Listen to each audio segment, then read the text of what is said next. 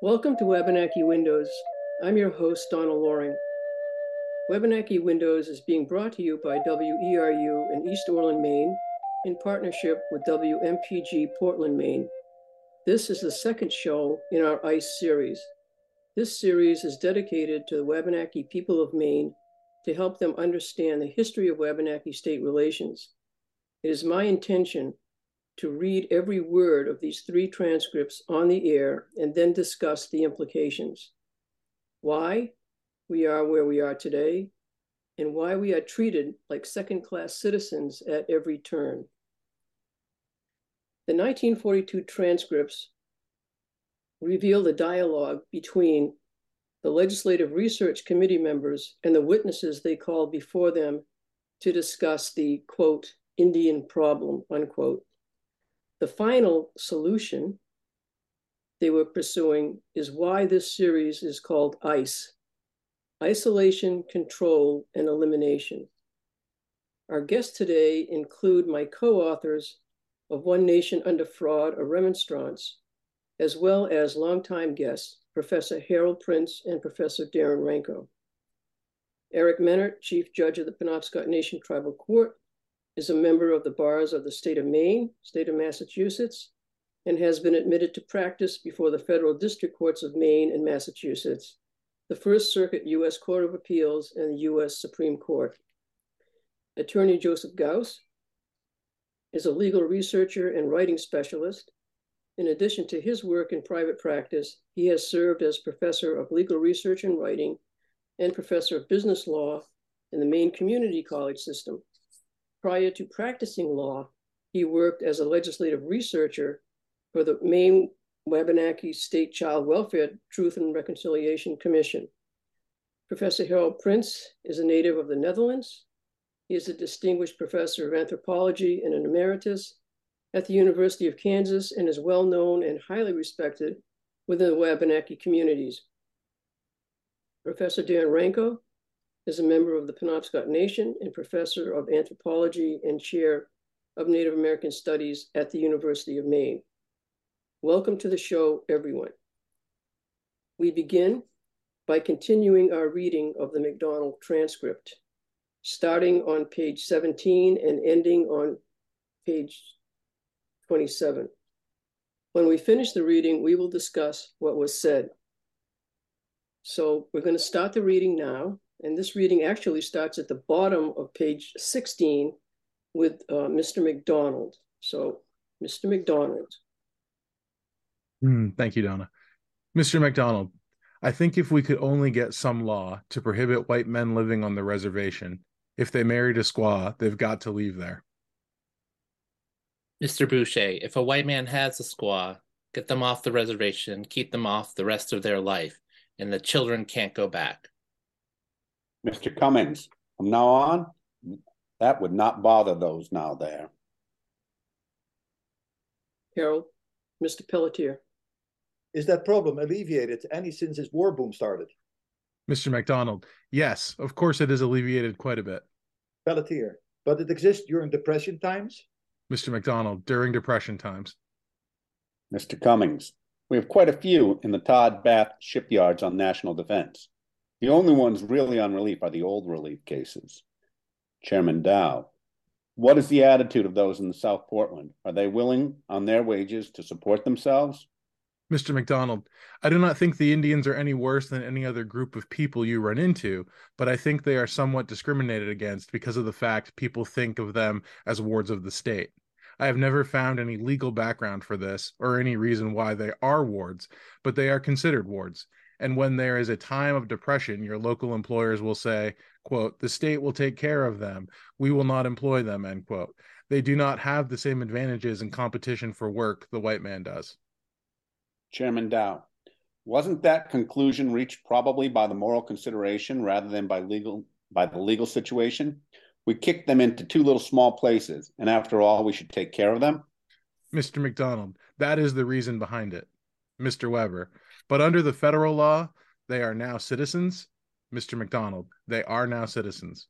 Mr. Weber, and they know that, but they are not insisting on their rights. Mr. MacDonald, They never insisted on their rights because they know if they take up those rights, they are very apt to lose those rights we give them under our state laws. If they insist on the right to vote and the responsibility of citizens, then we have got to get some good ground for saying there is no need of continuing the Indian tribes as such. I know that is the reason they never pushed it. Mr. Boucher, the suggestion was made at one meeting we would make them full-fledged citizens of the state and they didn't appeal to and that didn't appeal to them at all. Mr. MacDonald, no, but I think probably it would be the best thing in the world for them. Mr. Weber, wouldn't we be doing the Indians themselves a kindness if we destroyed the reservation system and spread them, offered opportunities for education for those who could take it in such degree as they could, and attempt in a long range program to rehabilitate them in diversified places, in business, and so forth? Mr. MacDonald, yes, I think we would be doing them a favor. On the other hand, I can see many difficulties in trying to accomplish that. I do not think you can arbitrarily uproot them from the reservation and place them throughout the state of Maine and have them satisfied or happy. And I am positive you would find all kinds of opposition to it. Chairman Dow, not only from the Indians. Mr. MacDonald, oh heavens no. Mr. Cummings, you see, we have two reservations, the Passamaquoddy and Pleasant Point in the Passamaquoddy tribe, and there's 45 miles distance between them. Princeton has 145, and we talked of having those at Princeton move down to Pleasant Point and settle. That is one reason they were separated, because they couldn't get along together. So, when Massachusetts and Maine started, because the Indians couldn't get along together, they sent delegates down to Pleasant Point for months and allowed so many Indians to go and then come back and report where they wanted to settle. They found this big lake up in Princeton, and one third of the tribe left Pleasant Point. That solved that problem. I tried several years ago to get those at Princeton to go back to Pleasant Point, but some of the old timers said, quote, that is where we do not want to go. Close quote. They are the same tribe, but they could not get along. Chairman Dow, are there religious differences? Mr. Cummings, some religious differences. Mr. Weber, is your religion's problem with the Penobscots? Mr. Cummings, yes. Chairman Dow, what is the trouble at the other place? What is the religion's problem there? Mr. MacDonald, some of them are Protestants and they have established a little Protestant church, and there are the usual fights. Mr. Weber, isn't there more to it than that? The state supports Catholic institutions, church and school, and because the Protestant situation is a newer development, the state is not supporting that, and that is leading to jealousy as the Protestant group grows larger. Mr. MacDonald, that is right. We do pay the tuition for the children to attend the Old Town public schools. That is, we pay the tuition for all Protestant children that want to attend grade schools in Old Town so they do not have to go to parochial school. On the other hand, they have to cross the river and go to the Old Town schools. Chairman Dow, that makes a little friction. Mr. MacDonald, that is right. Mr. Weber, is crossing of that river a perfectly safe proposition for these children? Mr. MacDonald, I think so. There was a large boat and ferry that takes the children across. Mr. Weber, at all seasons of the year? Mr. MacDonald, except when the river is frozen, and then they walk over the ice. The dangerous part, perhaps, is a few days in the spring and fall when the river is thawing or freezing. Mr. Cummings, and we pay the transportation on the boat.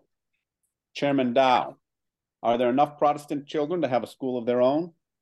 Mr. MacDonald, no. The only solution might be to have public schools on the reservation. I don't imagine they would appreciate that. They have had the other system so long.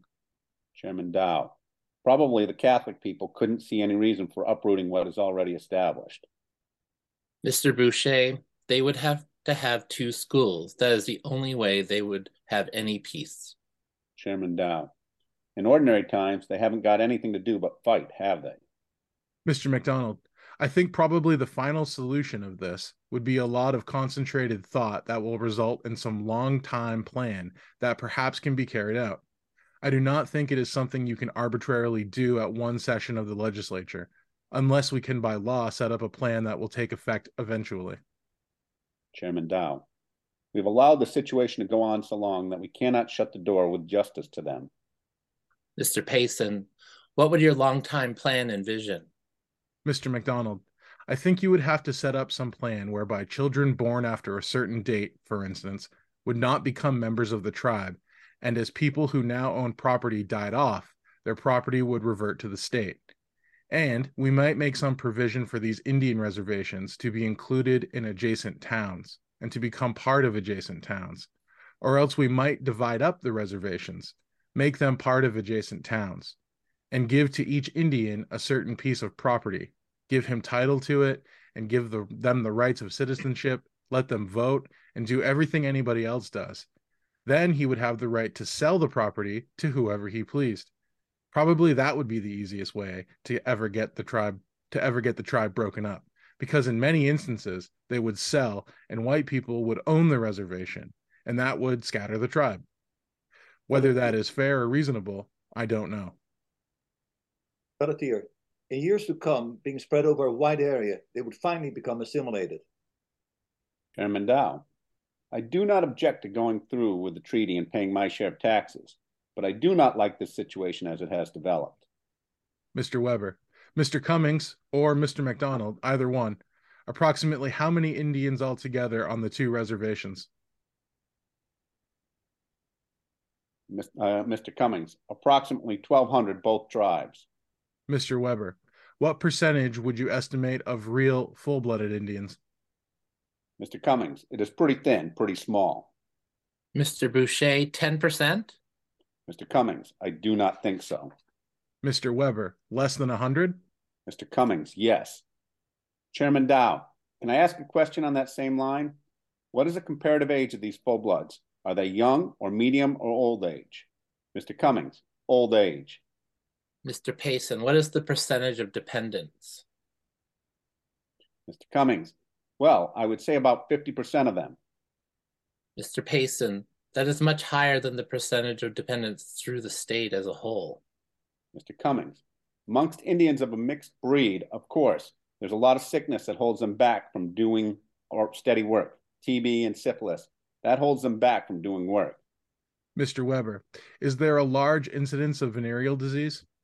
Mr. Cummings, the doctors are cleaning it up pretty well. There has been, up to 10 years ago, there was a lot of it. Now we are just commencing to get it into pretty good shape. Some of the hard cases, of course, will never be able to cure. Chairman Dow, where are those handled? Right on the reservation by the local doctor? Mr. Cummings, yes. There's a doctor serving each tribe full time. Mr. MacDonald, he is not full time for us, does not give his full time to the Indians, but we have him on contract to take care of the health problem. Mr. Chairman Dow, and if they want a doctor, they call him in? Mr. MacDonald, that is right. Mr. Weber, I believe you stated before we started to make a record here that the population of both reservations is increasing. Mr. MacDonald, slightly, not very rapidly.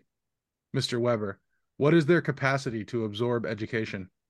Mr. Cummings, well, of course, they're kind of slow.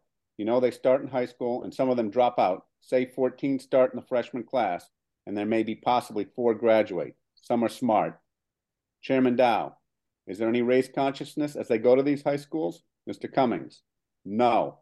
I know one of the boys was captain of the basketball team, and some of them are baseball players. I do not think there is any race problem. Mr. Boucher, they have their own fights at home. Chairman Dow, I thought if you split them up, they might be terribly handicapped. Perhaps they're not. Mr. Cummings, no.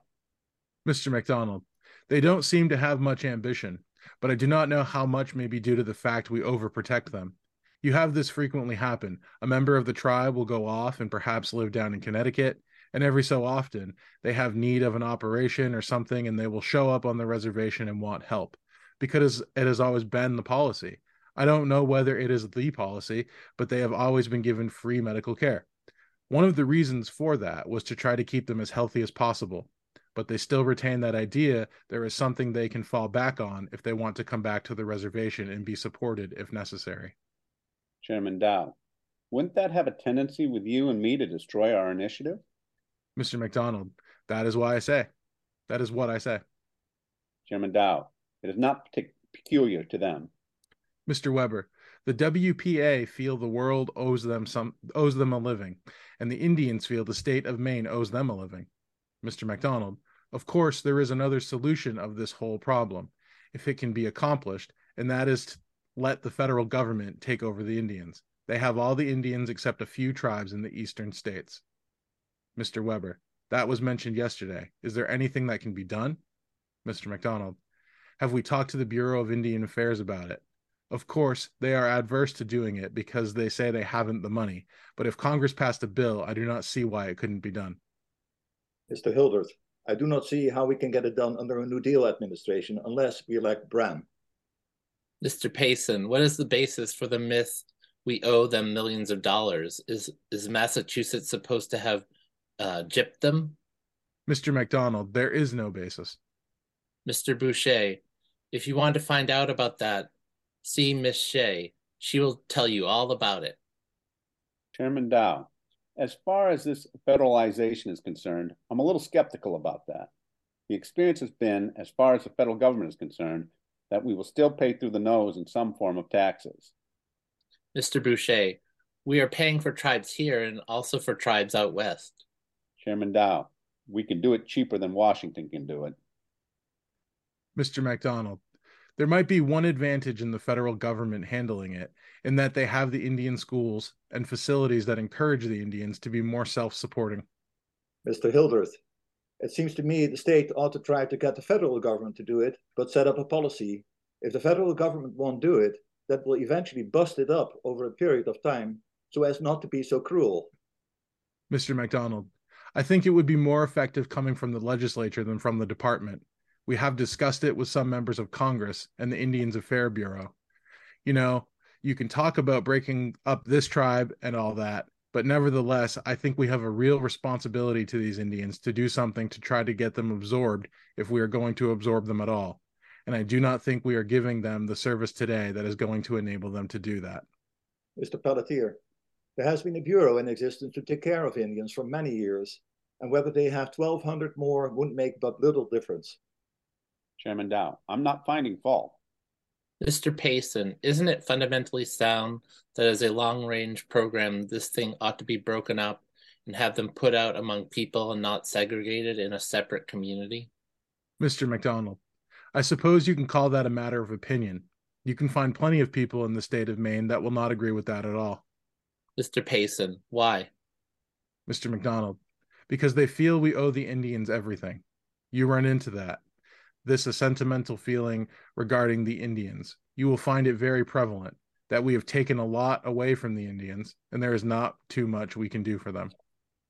Mr. Payson, forgetting that and using a common sense basis, they are not only entitled to a lot from us, but entitled to self support and opportunity to earn their own living. Mr. Okay. MacDonald. Oh, okay, that's the end of that. That's the end of page twenty-seven. So we'll stop there and kind of review the conversation that just took place. So I'm going to ask uh, Darren to let us know what your thoughts are on that conversation. Yeah, you know, it's it's uh thanks Donna and really enjoy joining you all this morning. Um yeah, I mean there are a few things that really jump out. Uh, I do want to say, like mentioning the S word is a little tricky for me, um, but that is the racialized language that um, these people had for us as Native people.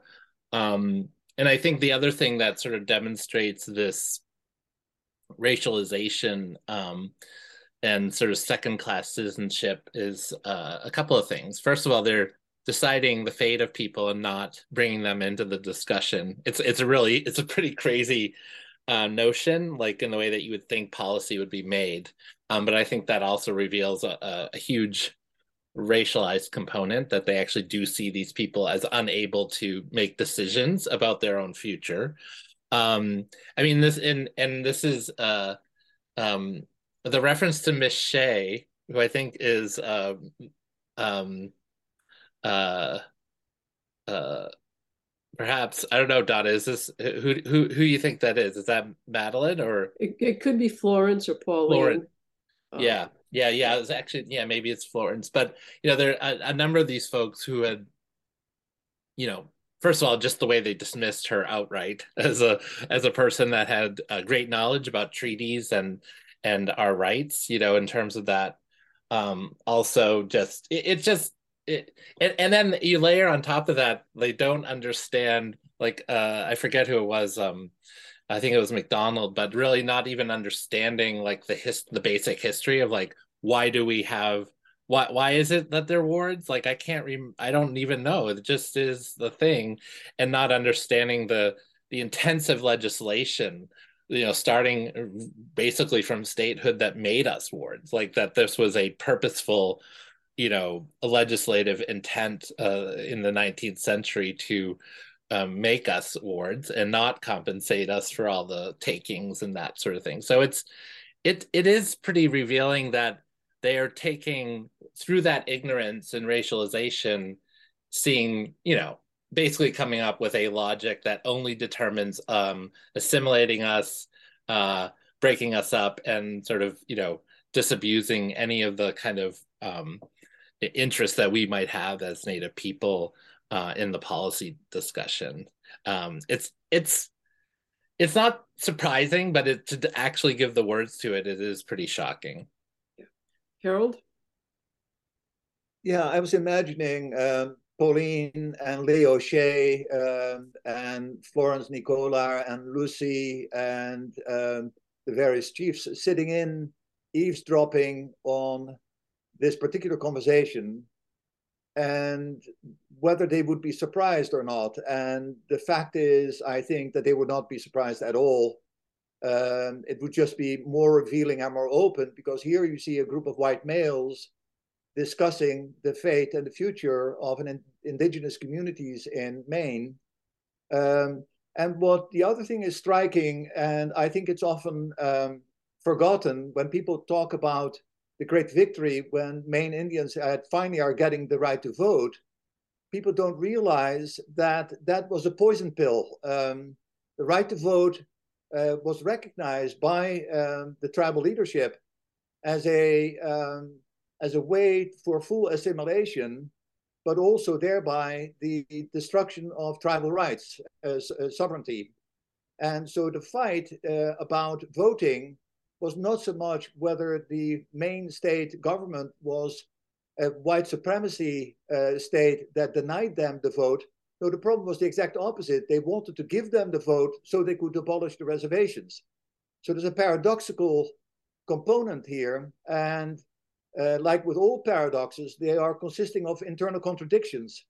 And that permeates this whole discussion is that um, not so much, in my view, a lack of knowledge as much as a policy that is being formulated uh, here in a discussion in among these men to later uh, find um, a textual component in terms of a bill that's going to be presented and voted on uh, in Augusta. And so um, this is basically coming into the kitchen of a number of people who are basically creating an element in the structural power of the state of Maine to fully assimilate and abolish um, the uh, indigenous uh, tribes as political entities. And so today, with the discussion about sovereignty, here you see really the uh, the nails in the coffin are being uh, prepared.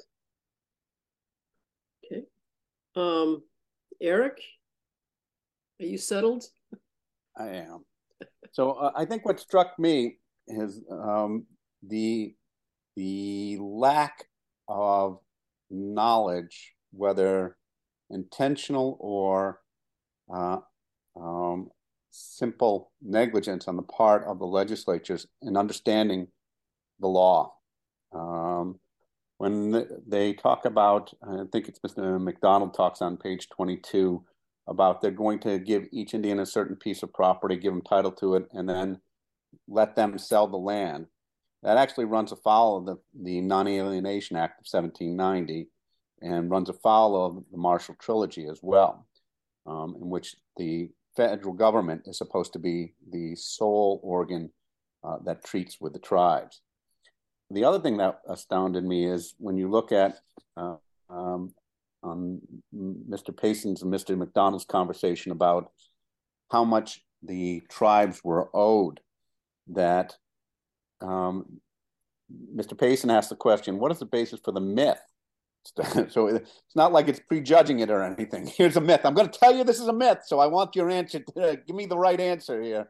Um, that we owe them millions of dollars. Is Massachusetts supposed to have gypped them? And the, Mr. MacDonald says, oh, no, there is no basis for that. But we know that's untrue. Uh, we have the testimony from the attorney general saying, I opened the door, looked at it, saw that we owed the tribes millions of dollars, and then shut the door. What it suggests to me is that we're not really talking about policy making, we're talking about politics. And how can the government protect the Maine state government, protect its economic interest um, to the best of its ability? And, and that means not dealing justly and fairly with the tribes. Joe? Thanks, Donna. you know, one thing that was really striking to me, and I think probably a lot of folks, is the conversation in particular about children who are going to school. Um, and then it even comes up as a point of, of discussion whether or not it's a safe proposition to have children from the reservation crossing a river in order to do that on a daily basis. And the legislature's, you know, discussion, as we just heard, is essentially that yeah it's safe unless the river is in a period of you know freezing or thawing you know meaning those like transitional periods of the year. And the conversation um horrifically just kind of ends there. There's there's no further and what should we do to make it safe for these kids? Um you know and i, I bring that up because um one it it's certainly shocking um and i think noteworthy but two you know one of the the considerations here, I think, is to look at this from a broader 30,000 foot view. And, um, you know, some of the things that we're hearing in this transcript, you can draw parallels to the Convention on the Prevention and Punishment of the Crime of Genocide. Um, so if you, if anybody is interested, you can go to www.un.org um, and then go to their genocide prevention page, and it has a very clear definition, um, which is under Article Two. And I'm just going to read just briefly uh, because I think people will find this to be uh, interesting uh, and applicable. And it, I'm quoting here from the UN page. In the present convention, genocide means any of the following acts committed with intent to destroy, in whole or in part, a national, ethnical, racial, or religious group as such. And then it lists any of the following things which would fit that definition a is a very extreme example, right? But it's killing members of the group. Okay. B, causing serious bodily or mental harm to members of the group. C, deliberately inflicting on the group conditions of life which are calculated to bring about the group's physical destruction in whole or in part. D, imposing measures intended to prevent births within the group. And E, forcibly transferring children of the group to another group. So, you know, I think people can draw their own conclusions for how well those things fit. And I, I know that we've only read a 10 page portion of this much larger conversation, but I just wanted to read that for us all today because I think that uh, perhaps there will be some further reflection as we go through where we can see a lot of this applying um, based on this conversation. Darren?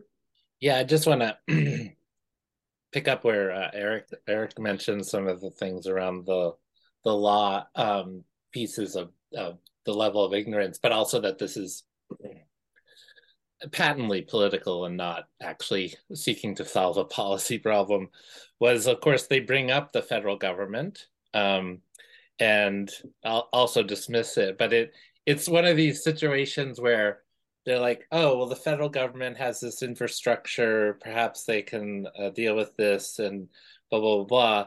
But then they also say, but we're close by and we're we can do this more efficiently. But of course, what they're saying, the whole point of their engagement here is to not do anything, is to get rid of doing anything. Absolutely. So the idea that they both use the logic of we would do this better than the federal government as a way to kind of prevent that from happening on the one hand and on the other hand to say we actually want to get out of this entirely and break it up and as joe mentioned you know basically um, run afoul of you know uh, uh, notions of of genocide. Um, that this you know this is very consistent as we've had these discussions all along is you know wardship you know to the extent that it benefits the state and it allows for the expropriation of indigenous lands and and whatever uncomfortable situations that uh, arises. But you know, to the extent that even wardship might be considered, you know, a forced wardship might be something of advantage at any moment in time that is like their fault right i mean it's it's it's the war against uh you know not it's not the war on poverty it's the war against poor people or whatever you know it's it's that sort of framework of you know punishing those who you have you know created this condition for. Eric? I, I wanted to pick up on on where joe had talked a little bit about um, how the the assimilation of the children is actually a, a form of genocide because the Indian Child Welfare Act was a direct response to that concern. Um, and that was a good thing, the Indian Child Welfare Act saying, look, we we are going to ensure that tribes have a role anytime there is a, a child in need of services. But what we're seeing is that this whole idea of assimilation and taking the children away has raised its head even today in the Brackeen case, um, where they're trying to destroy the Indian Child Welfare Act and, and raises concerns that um, the idea of assimilation is not dead, that there is a desire to continue to try and force the tribes into assimilation to destroy the tribes. Harald? Yeah, uh, several comments. Uh, one, uh, back to um, the question whether this was an ignorance about law uh, and whether this was an issue of policy or politics. Um, several comments. Uh, Hildreth um, is uh, a Bowdoin College graduate who has a law degree from Harvard, went on afterwards to a great political career, um, but had also an academic career, became the president of Bucknell University, and then was appointed ambassador to Pakistan. So if you look at the credentials of a man like Hildreth, um, you cannot really assume that these people were ignorant. Uh, I just don't think that matches their uh, profiles. Uh, that's an important piece because you have to ask yourself, who are these people sitting in these committees? So you get a guy like Pelletier, who is a specialist in sewage in Stanford, I think, uh, has very little background. Um, so uh, when he displays a lack of knowledge, that's one thing. When Hildreth, who doesn't say much, um, but when he's asking questions, they're actually um, very interesting. And if I may go back to uh, Hildreth, because this is important in terms of what happened in the 1970s and 1980s um, uh, settlement of the land claims. But in the 1970s, we know, of course, that the tribes, in particular Penobscot and the Passamaquoddy initially, were became federally recognized. And this is uh, what is in the transcript. If I may read that section again, um, uh, starting with Weber, who says the WPA feels the world owes them a living and the Indians feel the state of Maine owes them a living. Then MacDonald, who was the, the person who was providing the information, says, of course, there's another solution to this whole problem. It can be accomplished, and that is to let the federal government take over the Indians. They have all the Indians except for a few tribes in the eastern United States. Weber, that was mentioned yesterday. Is there anything that can be done? MacDonald, we've talked to the Bureau of Indian Affairs about it, and of course they are adverse to doing it because they haven't got the money. But if Congress passed a bill, I do not see why it couldn't be done. And then Hildreth, the man who I just referred to, the, the lawyer um, who specialized uh, in law from Harvard, he says, I do not see how we can get it done under a New Deal administration unless we get we elect Brann. Now, the New Deal administration for your audience is, of course, the Roosevelt administration and the passing of the Indian Reorganization Act of 1934 under John Collier. And that's a very important piece because uh, in the 1930s, during the Great Depression, um, under Collier, there was an effort to bring self government back to the tribes that whole policy that was executed, but there was indeed a lack of lack of money. But a lot of tribes uh, have been organized politically to deal with the government under the IRA of 1934, and clearly Hildreth knows that, and so is wondering to what degree the state of Maine uh, could possibly um, make that move to um, uh, and that's of course not picked up on afterwards. And then later, the exact opposite is happening, not only because of the state of Maine, but also because the federal government um, under Eisenhower is pursuing an assimilation policy and a termination of the tribe. So it's the exact opposite of what happened under the Roosevelt administration. So you have to see these debates and these discussions not just in terms of um, internal politics in Maine, but also in terms of the national politics of Indian country vis-a-vis the federal government. Good point, uh, Joe. Thank you, Donna. Yeah. So I think uh, you know, staying with the topic of assimilation, to me, one of the most striking lines in the transcript that we heard today is when on page 18 you have um, Mr. Weber, special counsel, come in and he basically says, you know, wouldn't we be doing the Indians themselves a kindness if we destroyed the reservation system and spread them?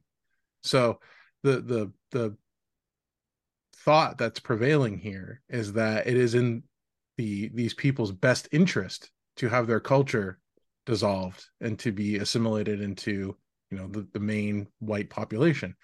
So i think you know if we're going to pick one line um perhaps and there are several to choose from but one line that shows exactly what the people in this room were thinking and how they truly thought about this um i think that that is a candidate to be probably the uh the most shocking so you want to repeat that line, Joe? Yes. So this is on page 18, and it's Mr. Weber. He says, Wouldn't we be doing the Indians themselves a kindness if we destroyed the reservation system and spread them? Okay. Uh, Darren.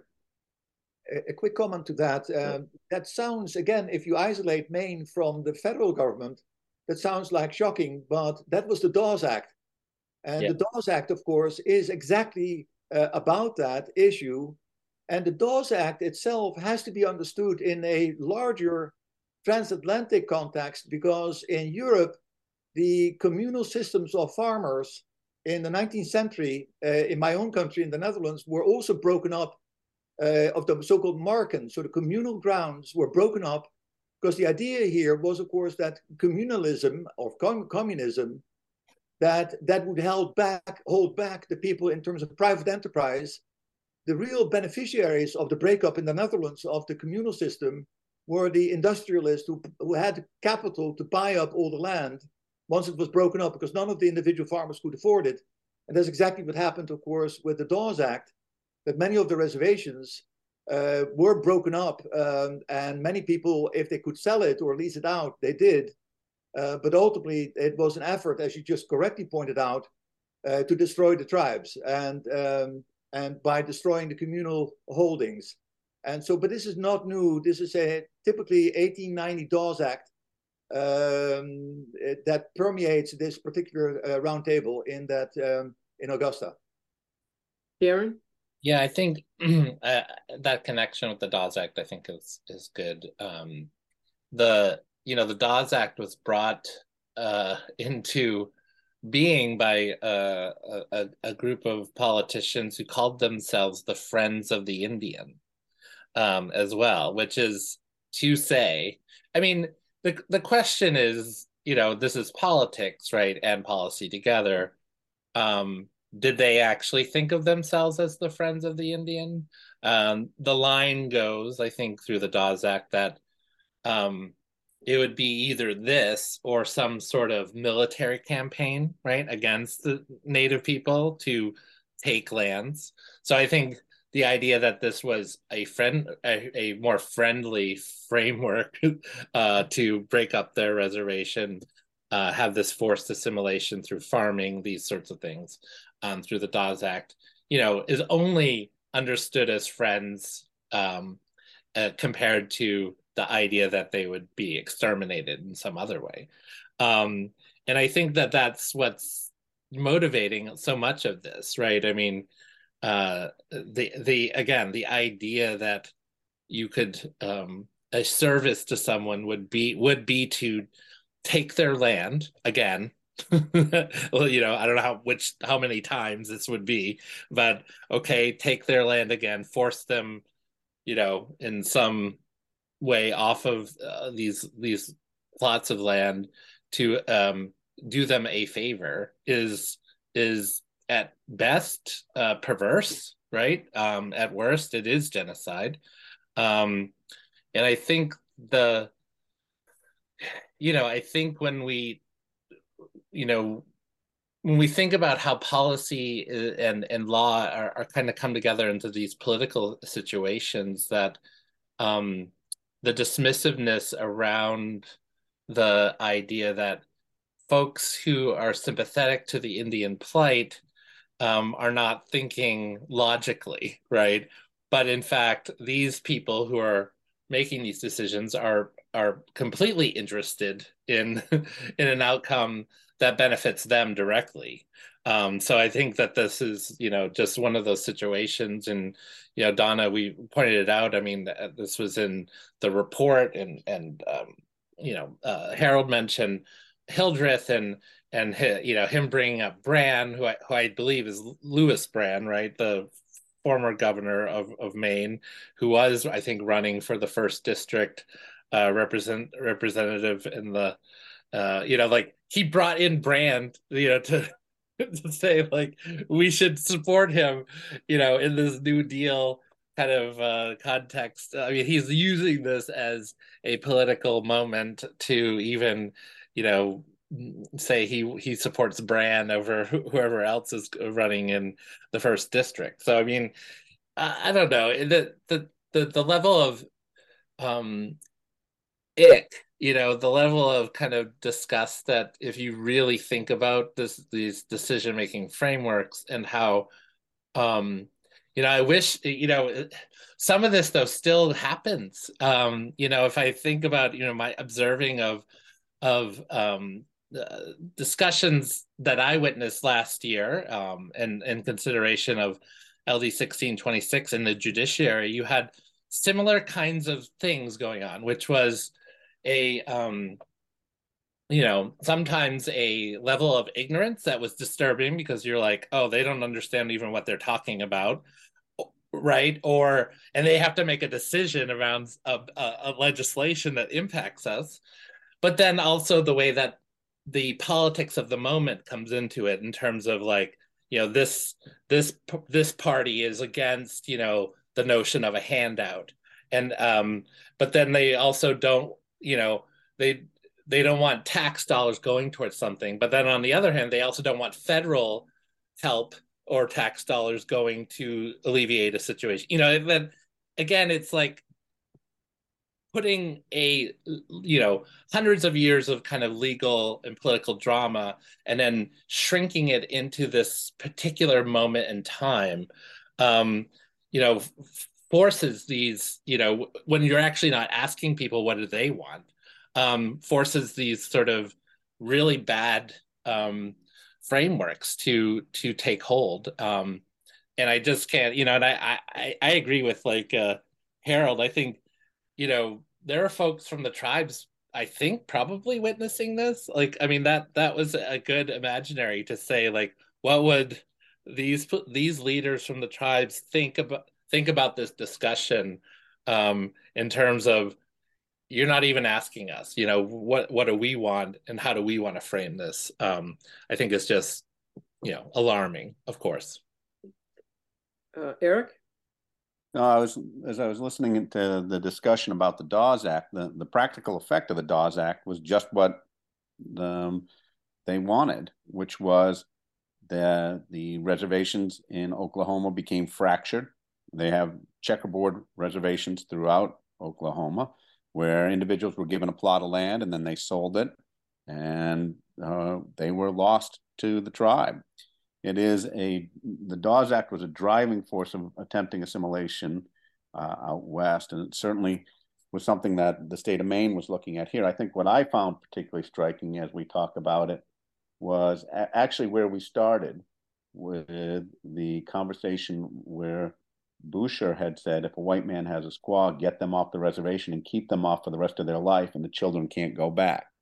That essentially is we are going to destroy the. Uh, that is a blatant statement of we are going to destroy the tribes. Um, when you read the the preamble to the Indian Child Welfare Act, it starts with the only the the children are the future of the tribes, and without the children, there is no tribe. Yeah, it's supposedly a, a statement by people who believe in freedom. Right. You know what I'm saying? Like that they would like how would you restrict any child returning to where they were born and think about doing that to any other group? Right. Joe? A, quick, uh, a quick comment about that. Uh, it's important again to look at the Wabanaki as a trans, uh, transnational, transborder uh, uh, group of nations because for the Maliseet and uh, the Mi'kmaq, for example, who have the majority of their population on the other side, the so-called Indian Act of Canada applied, and the Indian Act prescribed exactly that rule whereby a native woman marrying a white man, she would lose her Indian status. Uh, so it's very important to um, not isolate Maine from these larger uh, frameworks, um, both legal and political, on both sides of the border, because they all apply. Not all the people on that committee understood that, but one has to assume that a guy like Hildreth would have known um, or should have known. Uh, I cannot imagine that they walk completely ignorant into these uh, committees. Uh, a guy like Pelletier uh, would not. Uh, and uh, I've always, in my own work with um, in Indian country and politics and the legal issues, I've always looked at the biographies of these judges and these politicians. Who are these people? Because in the final analysis, these are human beings who are, to use the anthropological term, they, have habitus. They have been formed. They have been shaped. Um, and you cannot just see them out of context as if these people are just writing something um, in in the abstract. They are not. The other thing is just my final comment is um, the 1942 date is very important because the people that are being discussed have all either they are overseas in the Pacific or they are in uh, North Africa at the time. Um, the number of um, uh, Penobscot and Passamaquoddy, but also Maliseet and Mi'kmaq, who were in um, in harm's way, literally fighting for um, uh, against fascism, both Japanese and Italian and German. Um, a number of them lost their lives. Many of them came back wounded. But these are the men and who, and also women. There were a number of women who served as well. Um, but these are the people who are being talked about in terms of destroying their rights. And so it's an ironic uh, placement in, by looking at 1942. Uh, what is the stat, st status of the country at that time? It is in a country at war where many of the Native Americans who don't have voting rights uh, were drafted, which was the whole complaint by Lucy, Nico Lucy uh, Nicolar uh, uh, by saying, I have four sons and they're all um, uh, to be drafted um, under the law. And so uh, the ironies and the contradictions are just all over the map. Joe, Donna, correct me if I'm wrong. Is the I had always believed that the Native Americans had the highest per capita representation in the military of any ethnic uh, group. That is correct. Yeah, yeah. That, that, that is correct. And there were two reasons. Uh, people think it's all patriotism, but it was also poverty. Um, and uh, you have to understand this in terms of uh, two factors. Just like today, um, I taught in Kansas, right next to Fort Riley. If you look at the people who are in the military, there are not that many people who are from Harvard or from Yale or from Cornell. Uh, but from places like Kansas State University and community colleges, you see them galore. Right. Joe? All right. So I think, you know, I think it probably is a good time to read another passage that we've covered today, but I think ties together nicely with what we've been talking about. And this is on the bottom of page 21, um, and it goes on to page 22. And this is testimony of Norman MacDonald, who again was was running the Department of uh, Health, Health and Human Services. Um, he says, "quote I think you would have to set up some plan whereby children born after a certain date, for instance, would not become members of the tribe, and people who now own property died off their property would revert to the state. And we might make some provision for these Indian reservations to be included in adjacent towns and to become part of adjacent towns. So I'm going to pause there and quote. I mean, that right there, when you're talking about the uh, land claim settlement and you're talking about the, you know, quasi quasi municipal status that is uh, you know placed upon the tribes in Maine. Um, you can see roots of that right here in 1942. I'm just going to pick back up. And this is MacDonald again, quote, or else we might divide up the reservation, make them part of adjacent towns, and give to each Indian a certain piece of property, give him title to it, and give them the rights of citizenship, let them vote, and do everything anybody else does. Then we would have the right to sell the property to whoever he pleased. Eh, probably that would be the easiest way to ever get the tribe broken up, because in many instances they would sell, and white people would own the reservation, and that would scatter the tribe. And then he ends by saying, whether that is fair or reasonable, I don't know.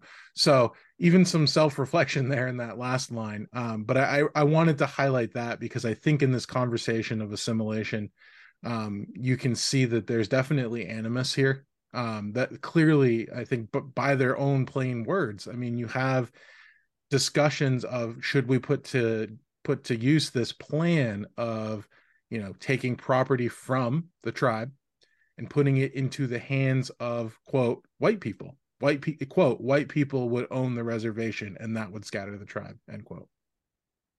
Darren? Yeah i mean i think again this is sort of the um, evil masked as benevolence right?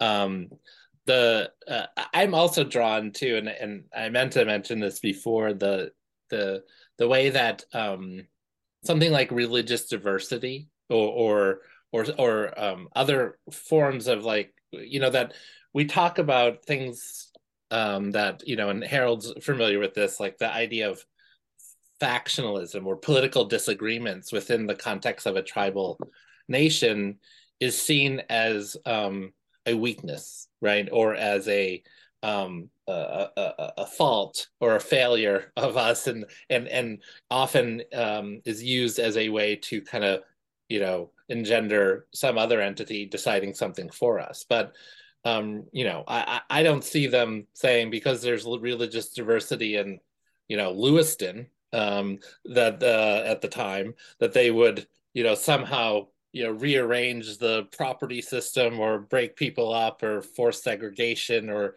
or whatever right? I mean that's that's anathema to um sort of uh the an american ethos uh i think.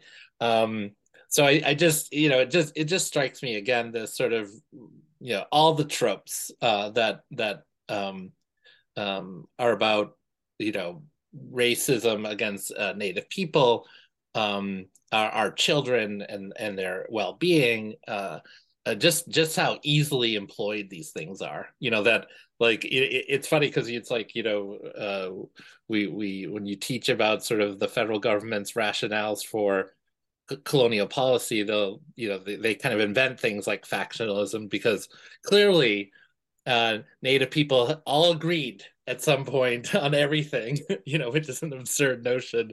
Um, but we had our own mechanisms to deal with these disagreements, of course, and that is the core of our sovereignty, right? Is that our governance systems dealt quite well with uh, internal disagreements and for then a, a, colonial force to come in and sort of use this uh, opportunity of the fact that we don't all agree to then institute a policy that removes our rights is just um, you know greatly evil and absurd.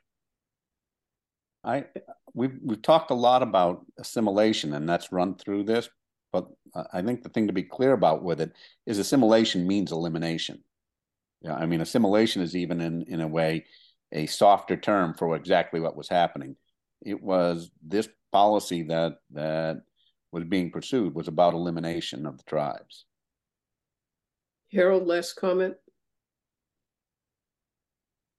yeah, the um, uh, the issue of um, assimilation is, of course, part of the idea of the American melting pot too, right? So you get again this larger framework where um, anyone who comes uh, to this country is becoming quote American, and uh, that's been the persistent problem, I think, for indigenous peoples that this is not an issue of minority rights; it's an issue of sovereignty, and that distinguishes all uh, American Indians from all the other hyphenated Americans, um, whether it's Asian Americans or African Americans or Euro Americans or whatever you may have.